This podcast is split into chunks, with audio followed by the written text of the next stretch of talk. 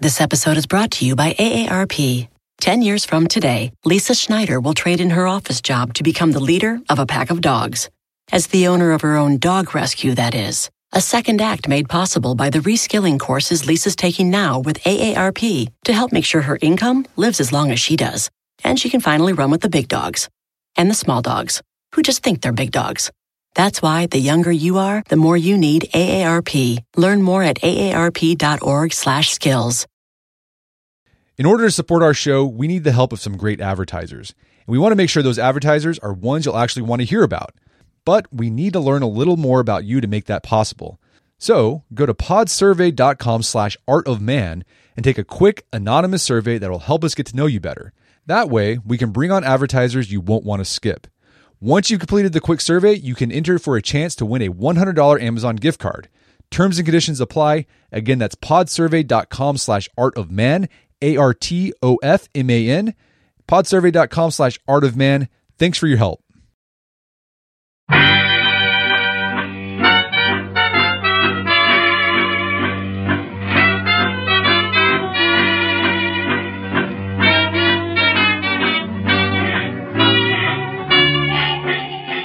Brett McKay here, and welcome to another edition of the Art of Manliness podcast. So, if you've been visiting the site for the past few years, you're probably familiar with the company called Huckberry. It's an online e commerce store company that sells products and gears directed towards men who happen to like doing sort of outdoor adventure stuff. We do a weekly giveaway with them. We do a curated shop with them at the holidays and at Father's Day. We're an affiliate of them. We're you know we're business partners of them. So anytime you make a purchase through our Huckberry link, you know, we make a small percentage from that, and that helps support the website and everything that goes along with it. Anyways, I wanted to bring on the two co-founders of Huckberry to share their story of how they started Huckberry because it's a really it's a really cool story of a successful bootstrapped startup. Andy Forch, Richard Greiner, they started Huckberry when they were relatively young, mid 20s, out of their apartment and now it's grown into this large business in about four or five years where they have an office and a warehouse and they're employing over a dozen different people to do their job to fulfill their, their sales. So I want to get them on to share their story of how they started a successful business because I know a lot of you listen to the podcast are wanting to do that, become entrepreneurs, start your own business. So I wanted to have Andy and Richard share their story and their insights and their mistakes they made along the way so you can get something from it. Also, I wanted to get their insights about something. I, I get stuff sent to me all the time from brands and people who are wanting to start some sort of male lifestyle product brand or whatever. And Huckberry gets that a hundred times more. And I wanted to get Richard and Andy's insight on what separates the winners and losers from companies or brands wanting to sell a product that's directed towards men. So if you've had sort of an idea kicking around of starting a men's lifestyle product, brand, or whatever, uh, you'll want to listen to this because you'll get some really good insights, I think, from some people who know firsthand on on what what makes a successful uh, a successful brand or product. Anyways, uh, it's really fascinating. It's it's all about entrepreneurship, all about being starting a successful business. I think if that's something you want to do, you're to get a lot out of this podcast. So let's do this. All right, Richard and Andy, welcome to the show. Thanks, Brett. Uh, pleasure to be with you, bud. Likewise. Thanks, Brett. All right, just so we know who I'm talking to, uh, can you be like, "Hey, this is Andy," and or "Hey, this is Richard"? Uh, so, so this is Andy, and uh, Richard has the the radio voice. So there's really no mistaking the uh, the two of us.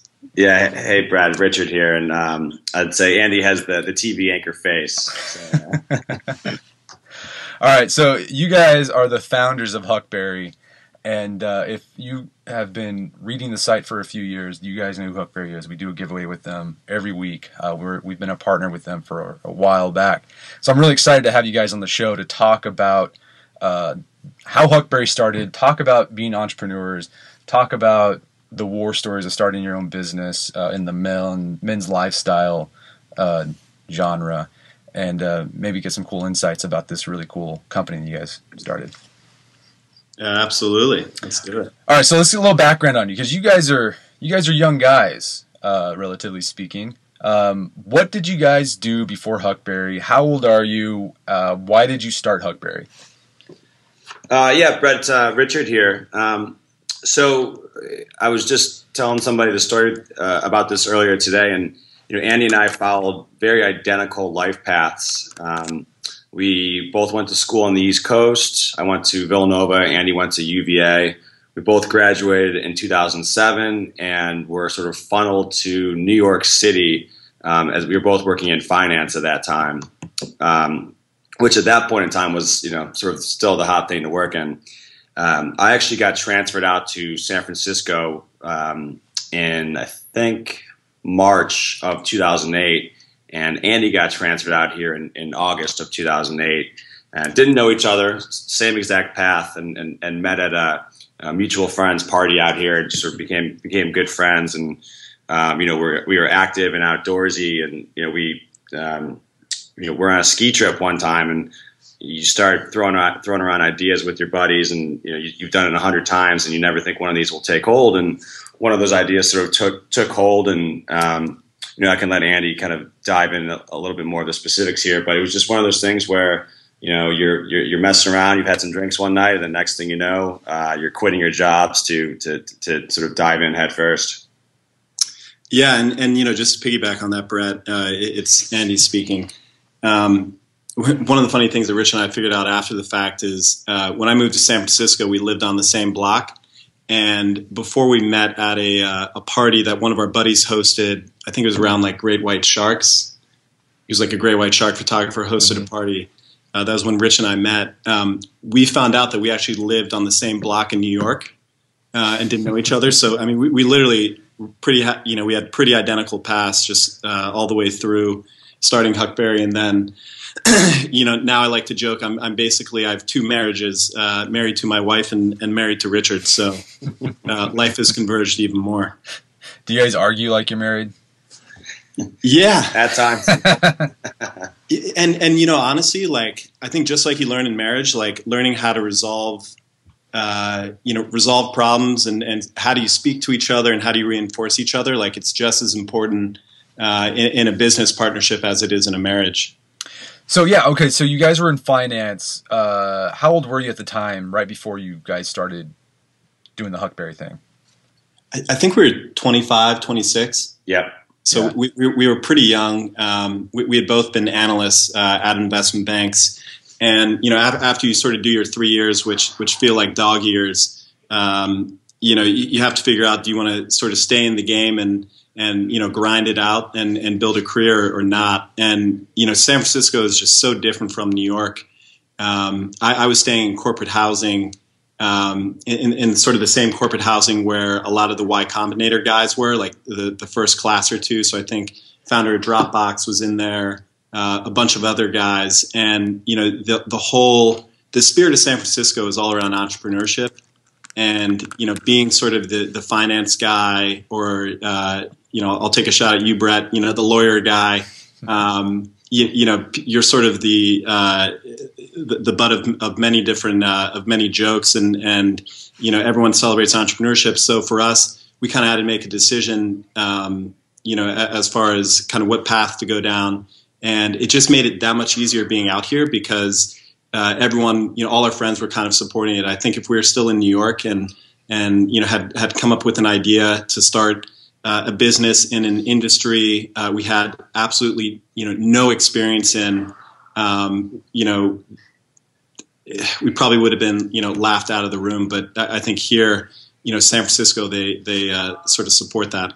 Yeah. All right. So uh, you guys started talking. You guys met at a party. Started talking. Then you became friends um, kind of shared the common interest in outdoors stuff. Uh, so, how did I mean? Where did the idea of Huckberry come from? how did you guys generate this idea of we're going to create this? Well, before we get there, for those who aren't familiar with Huckberry, can you kind of just give the the elevator pitch of what Huckberry is? Because sometimes it's like it's hard to explain. Like when people ask me like, "What's Huckberry?" I'm like, uh, it's kind of hard to explain to folks if unless they see. Yeah, it. yeah, it it, uh, it it is you know hard to explain. I think um, you know, at our core, we're an online shop and journal for guys. Um, you know, the way I like to sort of explain it is, uh, you know, we're out there trying to find the next Patagonia before it's Patagonia. um, you know th- these really cool emerging brands that are doing great things. They're they're doing it the right way. Um, you know they're, they're creating great products. Uh, you know as much as possible, we love brands where uh, you know they make their product here in the U.S. Um, so yeah, that's sort of the kind of what it all boils down to. I think the thing that you know Rich and I use to kind of uh, you know steer the ship here is is sort of our unofficial mission statement, which should probably put our heads together and make it official at some point or put a little more thought into it. But it's basically to inspire more active, adventurous, and stylish lives, and and to do that through content and commerce. Uh, so you guys are sort of like curators in a lot in a sense. Yeah, yeah, yeah, absolutely. And, and I think you know, for us, like the the real uh, you know the real value that we provide with these brands is just being storytellers. You know, they have such great story tell. They have such great stories to tell. Makes our life really easy, and just um, you know, giving them uh, sort of more reach across the country. And and that was sort of the the the genesis of Huckberry in many ways was that we saw you know all these really cool brands that had like cult followings in like San Francisco or New York uh, or or in the Midwest um, and you know they're just making great product, and they just really didn't have sort of distribution. Um, and and so we kind of saw the opportunity to to get in there and you know highlight a lot of these brands and, and show our East Coast friends you know what everyone's doing on the on the uh, on the West Coast and you know Rich is from the Midwest and so he you know he knew about a bunch of brands and was kind of plugged in there. Um, so it really is at, at our core we're discovery. Very cool. Um, so you guys got this idea. You saw a need for uh, curation or helping people get the word out about these really cool brands. How long did it take to take that idea and turn it into an actual business? Um, it's a good question. Ultimately, from sort of date we quit our jobs and were able to fully commit to the idea until Huckberry was live was you know five or six months all in um, I, think we had figured out the general sort of business plan and route we were going to take, you know, in a couple of months. And then from there, it was sort of technical, building the website, figuring out, um, you know, all the logistics behind running an e-commerce business and that sort of thing. That that was um, part of the the reason it took us six months instead of two or three. Um, you know, and that was you know called a little over four years ago. So it, it's it's interesting. The world's become much much sort of simpler to get a to start a brand or an e-commerce site. So you know, I, I think realistically, you could probably be you know three or four months. Uh, it took us six, and that's partially because of when we started it, and then also having you know pretty much zero technical knowledge and just figuring out things as we go along. Um, so six months all in for us, but you could probably do it less. All right, so you guys actually quit your jobs before you started getting into this heavy.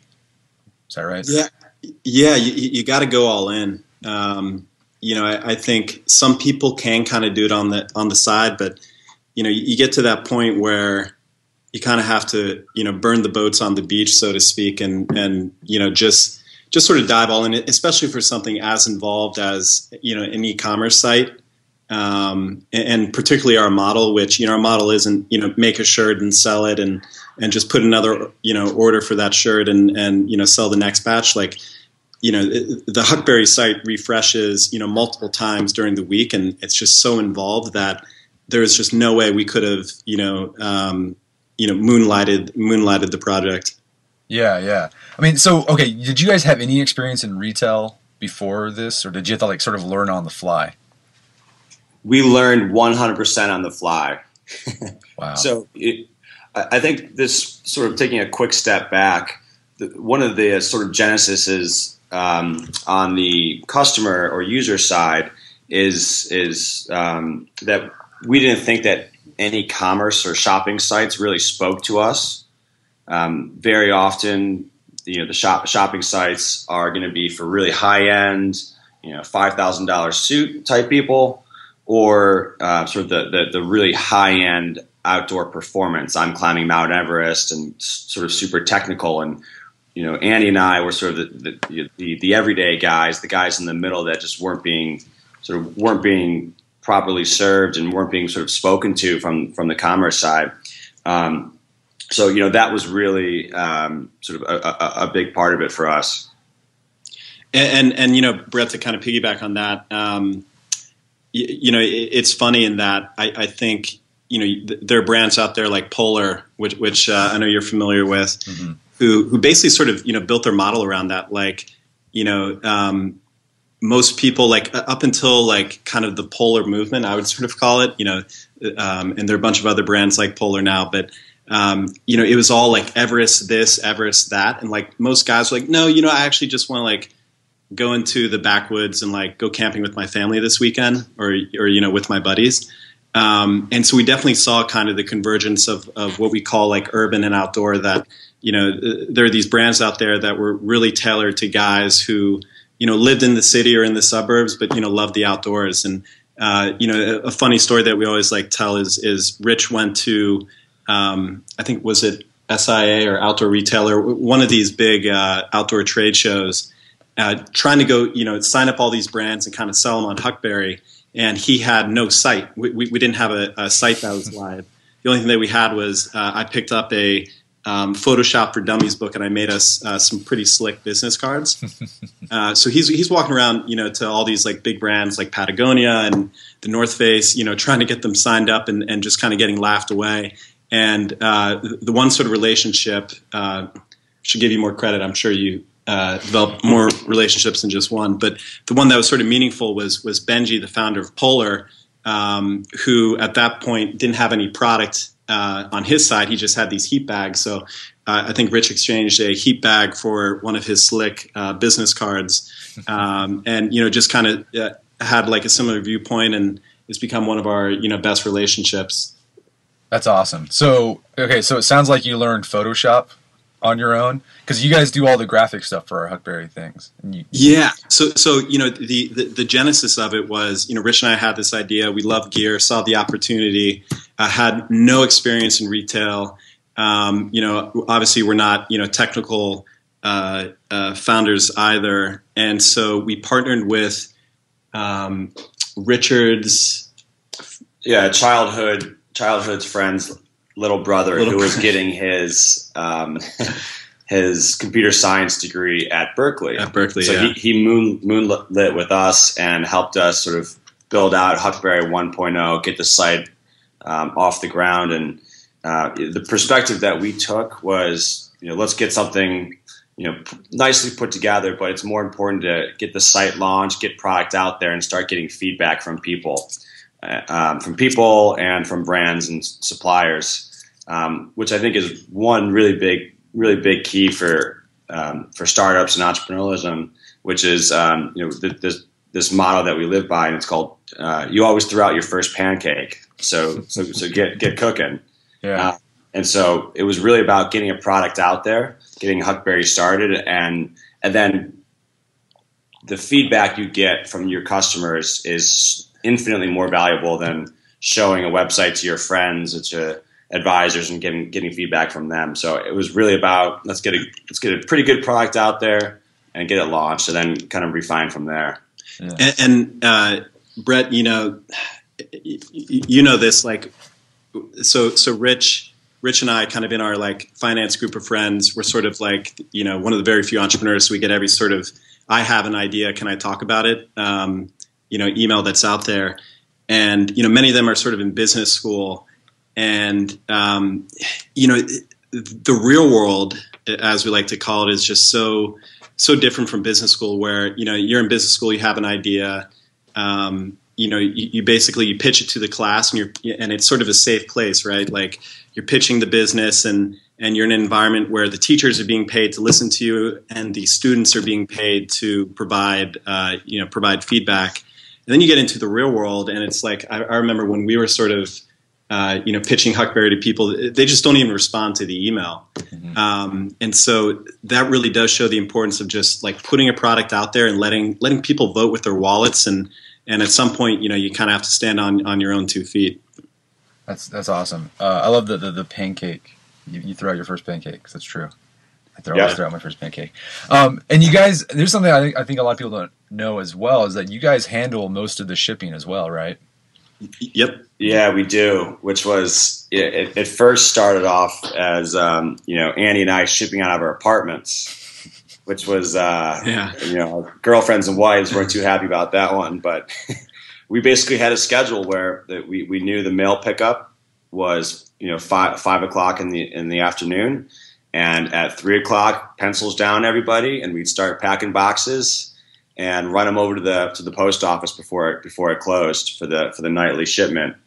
Um, and it went from shipping you know five packages a day to ten packages a day, and now we're shipping you know sometimes thousands of packages a day. That's crazy. And Yeah. you guys have like I've, I've I don't know you guys have upgraded since I last saw you. Um, yeah. but well, last time I was in San Francisco a few years ago, and I went, yeah, like a garage. It was Yep. insane. It was just like packages everywhere, and you have like a team who handles. And that's like you know if someone who's got. I'm just gotten started in e-commerce. I know like the shipping and fulfillment. That's like that's really complex and complicated. A lot of people when they get in, they want to start an online business where they're selling a product. They think that oh, it's going to be easy, but it's, it's a lot more. It's it's tricky. It's hard. Yeah, it, it's very tricky, and that's that's one of the things that's one of the one of the biggest challenges to growing a a, larger e-commerce business is fi- figuring those sort of operational and fulfillment, um, figuring out those problems. And you know, you don't you don't think about it, but you know, once you go from shipping ten packages a day to hundred packages a day, your customer service inbounds will will, will 10x, and you have to start figuring that out, and then yeah, it, it really becomes uh, quite challenging to figure out the logistics and operational side. Um, but it's something where you know if orders start coming in, you're, you're gonna you're gonna figure it out. So it's a- a- again, um, you know, learning sort of learning by fire and throwing out that pancake as you grow as you grow. All right. So you guys, uh, you said you started four years ago, so that was like 2010. You guys officially went into business Uh, it was May 2011. May They- 2011. Yeah, we, we quit our jobs in I think September October of ten, and then launched the site April Yeah. 2011. Yeah. April seventh. All right. So it was just you two at the beginning, Yep. uh, shipping stuff out of your apartments. Uh, how big is your team now? So we've got, call it um, about 16 of us in the office, maybe 17, depending on how you count part time people, and then another dozen or so that are working in our warehouse. So close to close to 30 people between sort of you know full time and and, and part time and, and then warehouse staff. That's crazy. Well, that's amazing. That's phenomenal uh, that you guys have gotten so big so fast.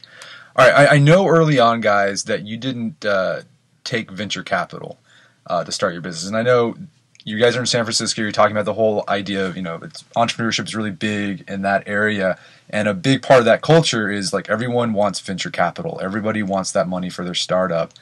Um, why didn't you? Why did you guys make that decision not to take venture capital?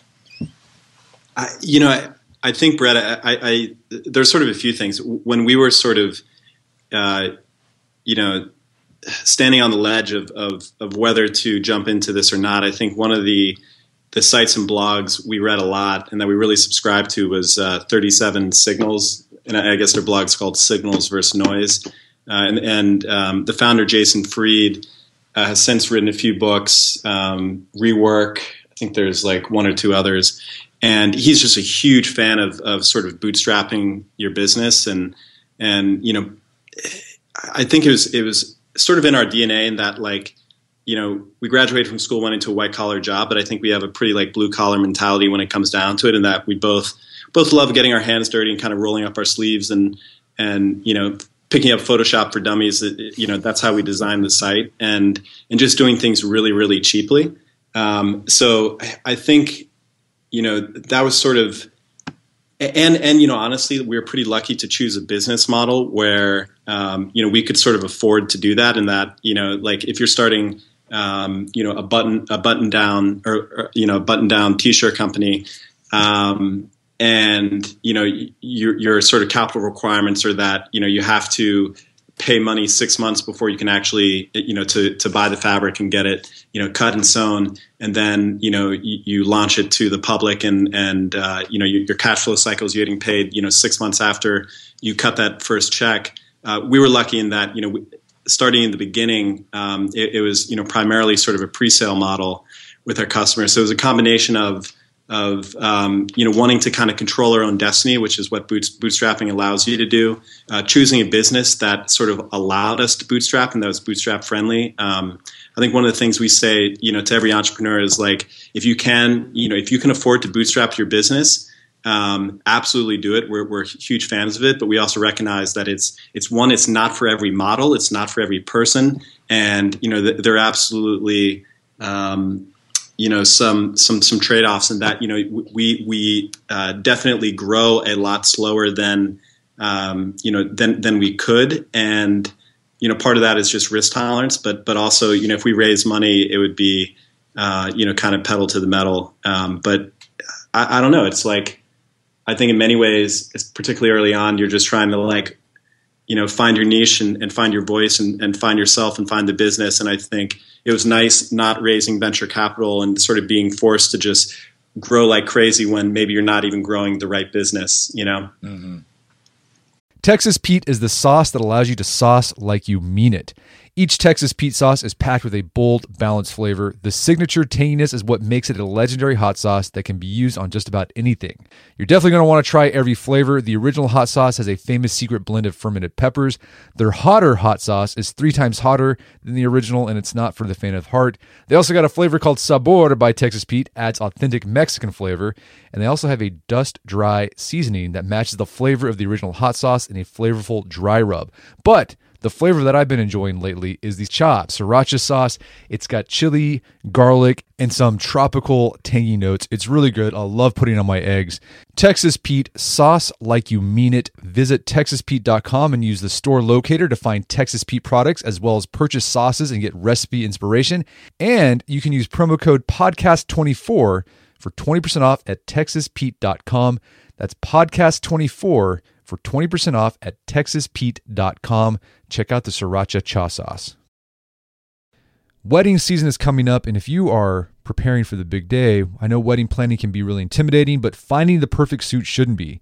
Indochino makes it easy to get a fully customizable suit right from your home. Don't just wear any suit on your big day, wear a custom made to measure suit. Suits start at just $499, which is about the same price you'd pay for an off the rack suit at a department store. And they've also got custom made to measure shirts starting at just $89. So I've talked about my Indochino suit on the podcast before. They've been a long time podcast sponsor. It's navy blue. The measuring process was super easy. They got these video guides you follow. You'll need another set of hands to help you out with that. But the really fun part is customizing it. Got to customize how I wanted the lapels on the jacket, the pockets, the lining. I went no pleats on the pants on this suit. A lot of fun. And then in a few weeks, you have a made to measure custom suit sent directly to your door. When planning your wedding, get a suit as unique as you with Indochino. Go to Indochino.com and use code manliness to get 10% off any purchase of $399 or more. That's I N D O C H I N O.com, promo code manliness. Daylight saving time is starting up again. The goal of this is to give us more daylight from March through November. By setting our clocks forward, it may feel like there are more hours in the day, but if you're hiring, it doesn't necessarily help you find qualified candidates for your roles any sooner. There is only one way to do that ZipRecruiter. And right now you can try it for free at ziprecruiter.com slash manliness. ZipRecruiter works around the clock to help you find qualified candidates. Once you post your job on ZipRecruiter, they send it to 100 plus job sites so you can reach more of the right people. ZipRecruiter Smart Technology also quickly scans thousands of resumes to identify people whose skills and experience match your job. Spring forward with a new hiring partner, ZipRecruiter, and find top talent sooner. See why four out of five employers who post a job on ZipRecruiter get a quality candidate within the first day. Just go to this exclusive web address to try ZipRecruiter for free. ZipRecruiter.com slash manliness. Once again, that's ziprecruiter.com slash manliness. ZipRecruiter, the smartest way to hire. Picture that thing you've always wanted to learn. All right, you got that in your head? Now picture learning it from the person who's literally the best at it in the world. That's what you get with Masterclass. This year, learn from the best to become your best with Masterclass. Masterclass offers over 180 world class instructors, and many of these instructors are former AOM podcast guests. You can learn negotiation from Chris Voss, leadership skills from Jocko Willink, how to master your habits with James Clear. Plus, every new membership comes with a 30 day money back guarantee, so there's no risk. So recently I went through the masterclass on negotiation with Chris Voss. A lot of useful information in there. Talked about the value of knowing a negotiation, how to use your body language and speech patterns to get your best out of a negotiation. Very well done. I really enjoyed it and got a lot out of it. Right now, listeners of our podcast can get an additional 15% off an annual membership at masterclass.com slash AOM. Get 15% off right now at masterclass.com slash AOM. Masterclass.com slash AOM. Check out the masterclass on negotiation with Chris Voss. Very interesting. And uh, do you guys still get approached? I'm sure you guys get approached by people who want uh, a stake in the business. Yeah, definitely. Yeah. Yeah, because I mean it's so cool. I mean it's just it's a it's a really cool model you guys have going, uh, but it's it's great you've maintained that control um, and have grown at your own pace. Um, so you started in 2011, uh, and at this time there were sort of sites like yours that were popping up, like these sort of curated membership deal sites where you know you sign up and every week there's like a new lineup and you get you know some discounts. Um, like there's Gilt and I forgot some of the other ones. Like they just all seem to pop up at the same time. And uh, so, how did you guys set yourself apart uh, from the pack? And I think you've kind of ref, you know uh, referenced it a little bit in your conversation. But how did what did you guys do to make yourselves different from all those other curated store sites? Yeah, so I think there's a there's, there's a couple things, Brett. Uh, first off, is when from day one of starting Huckberry, we always wanted to sort of tell the story of our brand partners first. So we weren't all about putting product in your face and just and just being pushy and product focused. We were about let's go find really cool people that are re- doing really cool things and making awesome products and leading with telling that story. So I think our focus you know has always been story first and let's let's sort of get behind why we love this brand or this product um, and so that has really developed the story first and, and, content approach to commerce. That has really developed over time into a full blown, um, you know, journal blog that that gets you know great traffic and is sort of something that really separates us from most other other um, you know commerce sites out there. So there is um, you know that's a um, you know a, definitely a, bit, a big part of it.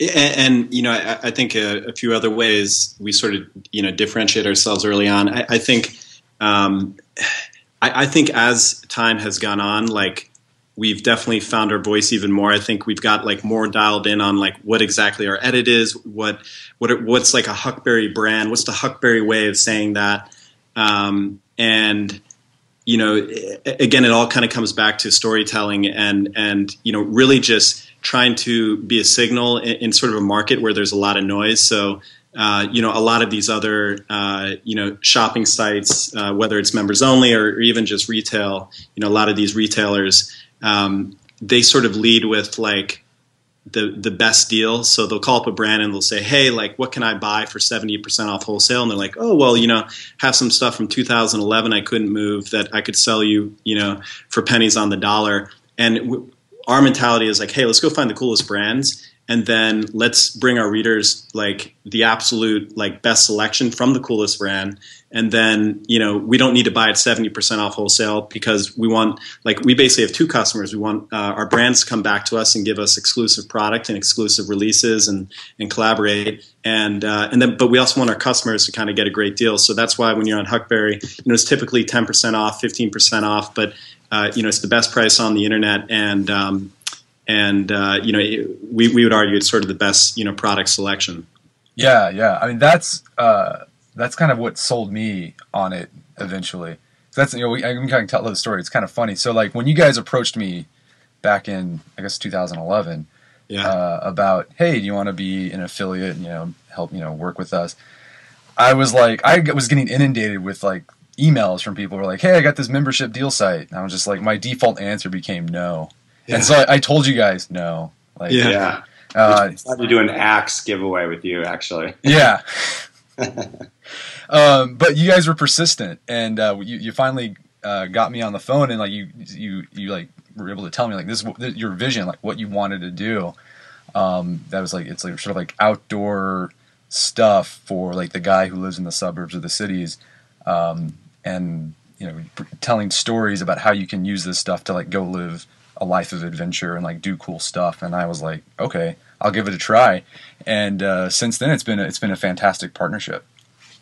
Yeah, yeah, it's, it, it certainly has, Brett. Um, and I, I, Andy and I remember the day very specifically when um, you, you, did a nice write up about some of the um, the different men's shopping sites yeah. out there, and you sort of mentioned Huckberry's, you know, head above shoulders uh, of the rest, and uh, that was that was definitely a big day for us to have your your endorsement. Um, you know, one thing that we've really tried to do is we've grown and um, sort of figured out our, our path in, in, in, the business life is is uh, like one thing you mentioned was being persistent, um, and then two, finding people to partner with that are like you're gonna like, form a deep, deep partnership relation, you know, deep relationship with um, somebody that sort of sees the world through through through your lens, and and you it, it, just sort of makes sense. Like you would be friends outside of the you know the internet world, um, and so I think you know you were sort of very early on in that um, approach, and that's something that we've just really maintained throughout our, our you know three and a half four years of, of being in business is trying to partner with people that that just make a lot of sense and not going out there and partnering with everybody um, and trying to find establish more meaningful deeper partnerships. Yeah, I think that's an important point to make because uh, there there are a lot of young entrepreneurs who get this idea that it's sort of just the numbers game, right? Like make as many phone calls, send as many emails, as even if like the people you're contacting like wouldn't be a good fit for you, mm-hmm, right? right? And and it's just such a waste of time. And instead, yeah, if they would just focus and like actually find those people who would be they would they would off provide value to them and they would provide value to they would get value from them uh, it would just be much more much more effective yeah you know brett to, to this day i mean I, I, know rich and i sort of credit you with uh, you know, sort of our, our big break in many ways, and and you know, are just sincerely thankful of of sort of the you know friendship and partnership that that we uh, we've come up with. One thing I don't know if I ever told you, I remember I was on my honeymoon uh, in Brazil with with my wife Kate, um, and I remember kind of uh, I woke up in the middle of the night and was like answering uh, Huckberry emails and just kind of like thinking about some of our growth plans. I remember just like writing a bunch of like partners I thought made sense, and then at the top of the list was you, and I just circled it. I was like, man, we just have to make this happen. Like it's such a great, you know, just from like a value standpoint and how we look at the world, it's just such a great partnership, and and that's probably why you got you know seven emails the next week. Um, and I would sort of caveat that by saying that I'm I'm kidding, and and yeah. please don't send Brett seven yeah. emails. That's not the way to do it, but. Yeah um, well, that was uh, that was sort of the start of it. Yeah, it's it's been a fantastic partnership, and I've just, I've loved working with you guys. And like like Richard said, it's like we're friends outside of like outside of the internet. Right? Yeah, which, is, which is awesome. Yeah. I was going to tell you guys. Uh, speaking of like how big you've gotten, I saw a Huckberry advent- uh, adventure cap in the wild in Tulsa, Tulsa, Oklahoma. Oh no uh, way! Yeah, I went to go get donuts with my kid, and there's this guy sitting outside eating donuts. Uh, he's like a student here in Tulsa. And he was wearing the Huckberry hat, and I was like, "Hey, nice hat." And he's like, and he, he recognized me from the website. He's like, "Oh yeah, yeah, yeah. Oh wow." It was cool though, was to see a Huckberry hat in Tulsa, Oklahoma. Yeah, Brett, I have a similar story for real, for you, real quick. Um, so you're obviously familiar with GoRuck. You've done a yeah. couple of challenges. Uh, we, we, we host this sort of annual or semi-annual party with them called War Stories and Beer, where they you know they come to our offices and we clear everything out and and they have you know some of the GoRuck, um, uh, what are they called? Uh, cadres. Yeah, Cadre. cadres. And they give up. They go up there and they talk about experiences from their time at war and coming back to to Huckberry or coming back to um, you know the United States and readjusting and everything. And it's just a it's a great night, and you know you're raising money for the wounded warriors and et cetera, et cetera. And um, so we hosted one of those about three months ago, and this guy comes up to Andy and I, and he goes, "Oh, are you, are you, Andy and Richard?" And we start talking to him, and it turns out he was turned on to Huckberry through you way back in the day, two or three years ago. Um, through Huckberry, he learned about GoRuck and has since done you know five or six challenges with them. And he flew out from Washington D.C to come out to the GoRuck War Stories at the Huckberry offices. Yeah, that's awesome. It was just like a total, you know, just one of those one of those great great evenings to and to hear that story. That's all. And I want to talk more about some of that stuff that you guys are doing, going beyond just retail and telling stories, um, because you guys are doing more than that. We'll get to that in a second. Um, but let's get to this first. So uh, you guys are in this position now where you're tastemakers, right? Brands. It used to be that you'd have to like go to the the retail, um, what are the conventions or whatever those things are called. Shows, yeah. Yeah, uh, and try to like, hey, you know, pitch your business to them. But now companies are coming to you right? And a few years ago, it seemed like there was really a dearth of quality like products for men. Um, but these days, every time I turn around, I see some new startup that's turning out leather bags or journal covers or a canvas dopp kit or like stuff made from wood or manly soap or what. I mean, you guys know, you guys have seen this stuff. Do you think the the market for these kind of products is it saturated? And if there's a guy out there who's like, I want to start some sort of male lifestyle product, um, what advice would you give that guy who's thinking about starting a business in that that niche? Yeah, so you know, Brett, I think uh, you know specifically, you know, I'll, I'll, sort of start with with leather because it seems like we see more leather products than than anything else. Um, you know, the the thing about leather is that uh, it's really easy to you know create create a uh, you know let's say a wallet business you know design a really nice uh, you know a, a, good looking wallet use the right leather. Um, you know maybe you contract out the work maybe do, you do it yourself. Um, put it on the internet post some pretty pictures and, and, and sell a few thousand. The the problem is you know that can almost be sort of a false indicator because um, you know it, it's easy to create a leather business where you can sell a few thousand. It's really tough to build like you know a million dollar uh, a year you know leather business, or, or maybe it's five hundred thousand dollars a year. But and that's because the market is so saturated that um, you know there's this there's this real desire and hunger for for great leather products, but um, you know building sort of a, a, sustainable business outside of just kind of a you know a pet project um, can be really tough. And I think you know a lot of guys have maybe you know started selling stuff on Etsy and and you know and then kind of jumped in and found that uh, you know it wasn't sort of the market wasn't as uh, you know robust or as supportive of, the, of their vision as as they thought. So that's just sort of one thing to to keep an eye on. I, I think at the end of the day, it all comes down to like viewpoint. You know, there, there's just just uh, you know my my first boss said you know having having a view a viewpoint and uh, like a distinct viewpoint is worth 20 IQ points. And it, it's something that I think we sort of ingrained here at Huckberry like with with the brand.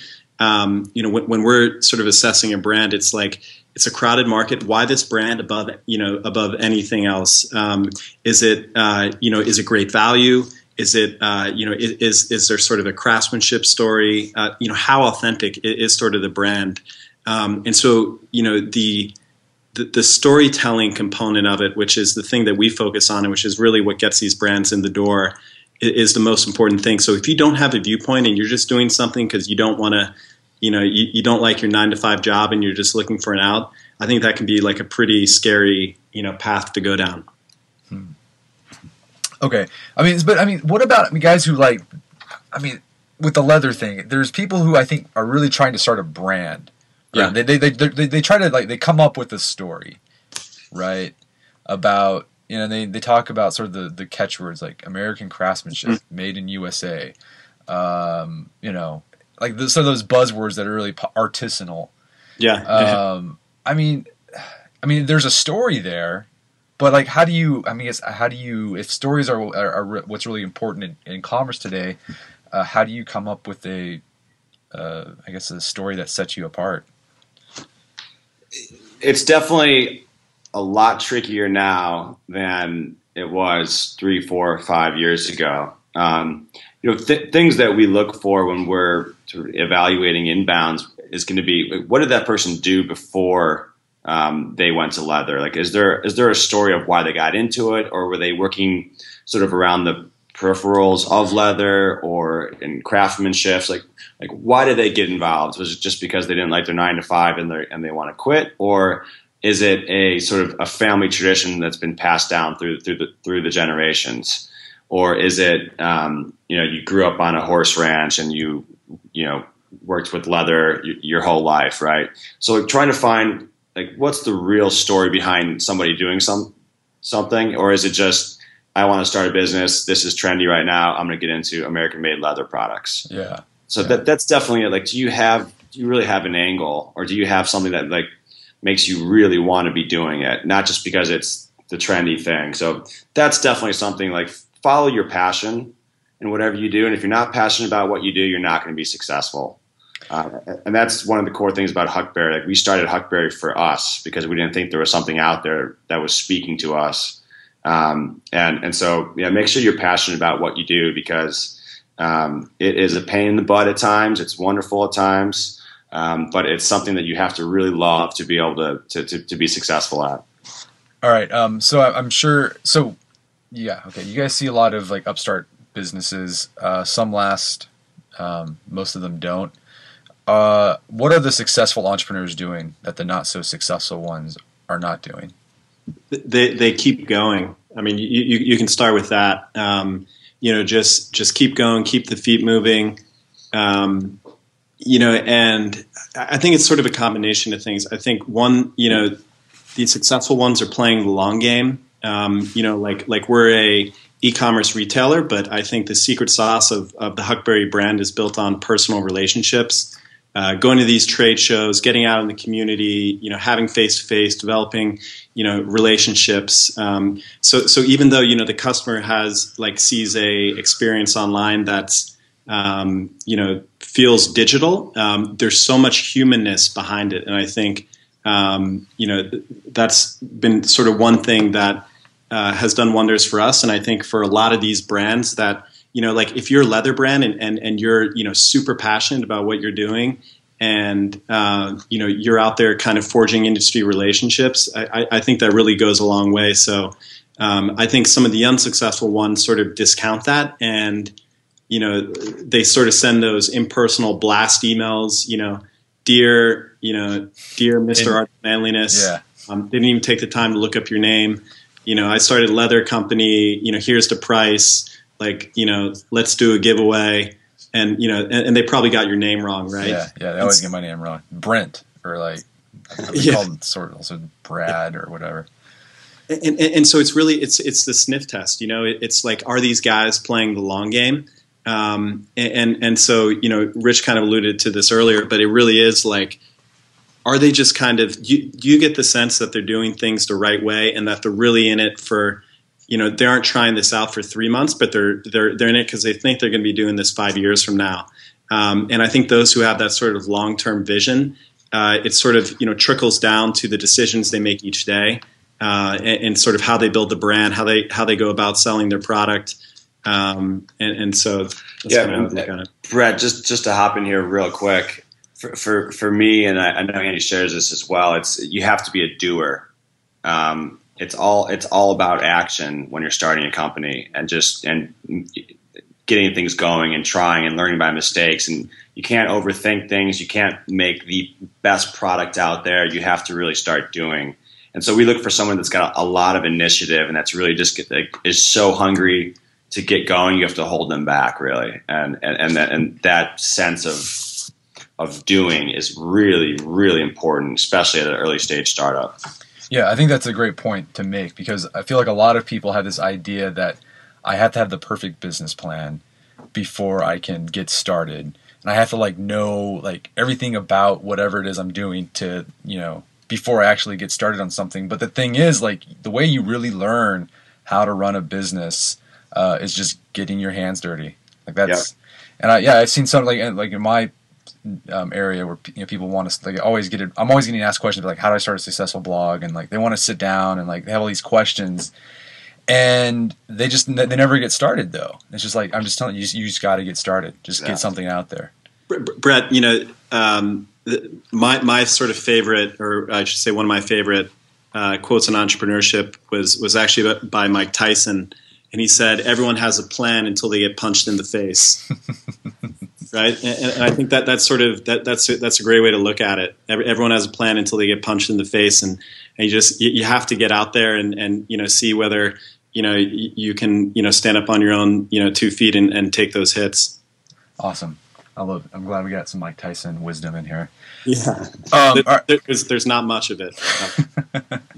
All right, so I think a lot of people might look at you two and think that you guys have like the ultimate dream job. I mean, I'm sure they just imagine like all you're doing is going out into the redwoods, or you know, you guys that's nearby and camping and testing out cool gear and writing blog posts about it.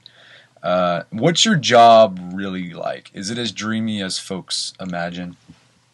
Um, no, Not at all. It- it's one of those things where there are moments where I, where I think to myself like, "Wow, I can't believe this is my job. This is awesome." But for every one of those, there's five of you know this massive headache, or you're up all night, you know, five nights in a row trying to figure out a problem. Um, you know, running a business is, is definitely learning how to put out fires. And whatever comes at you, you have to find a solution. So it, it, it's one of those things like you, you, you can't even imagine how many fires there are in the world until you start running a business. Yeah, and, and you know the, the other thing is like we work really really hard. I think um, you know that's probably something that you know maybe from the outside people don't appreciate as much, but everyone here works really really hard. I think you know part of that is is we're bootstrapped and and and uh, you know we make every penny count, and and I think. Uh, there is a bit of self-selection in that you know we're hard workers, so we bring in hard workers who have great attitude and, and sort of great fits with the Huckberry culture and kind of take our, our, our brand forward. But um, you know, that, said, we also make sure to, to play at times, and Oh, yeah, uh, yeah. like it's definitely a, an, an environment where you know you're encouraged to take take a half day on Friday so you can get up and beat the traffic in the mountains and, and that sort of thing. So it, it's definitely a balance, but we, but we, we work hard though, that's for sure. yeah, Yeah, because I think a lot of, uh, particularly young people, I mean, they have this dream of starting like a lifestyle business, right? Kind of like what you guys do, and they imagine, oh, if I start this, then I'm my own boss, and I'll be able to like just drop whenever, whenever I'm doing, and it'll be amazing, right? But I, they don't, they don't think about the logistics, right? That you get into once you get bigger, problems get bigger, and they grow exponentially, and uh, yeah, it's just like it's, you don't think about. I think a lot of people don't, they don't think about that part when they go into starting a business. Mm-hmm. yeah. Mo, mo money, mo problems. Mo money, mo problems. All right, uh, so let's talk about uh, Huckberry's future. Um, so you, you mentioned you mentioned a little bit about how you do these sort of meetups, right? You do the Go Ruck, uh, War Stories and Beer. Uh, you did the uh, Huckberry Holiday Home last year. So it seems like you guys are trying to actually get people uh, physically together. It's not just online. Uh, is that sort of like the future of Huckberry, where you want to get people together uh, in front of each other? Yeah, you, you know, again, kind of circling the wagon back to to the mission statement of of inspiring more active, adventurous, and stylish lives. Like you know, right now we do that through commerce, and we do you know we do that through content. Um, but I, I think going forward, you know, we, we want to do that both in commerce and content better, but but also we want to do it through you know in person experiences and events and and you know I, I think the the thing we're trying to do with Huckberry is really build build a community of, of you know like-minded brands and people uh, and and blogs and and you know create cool experiences that don't kind of currently exist in the world and, and put all those people together.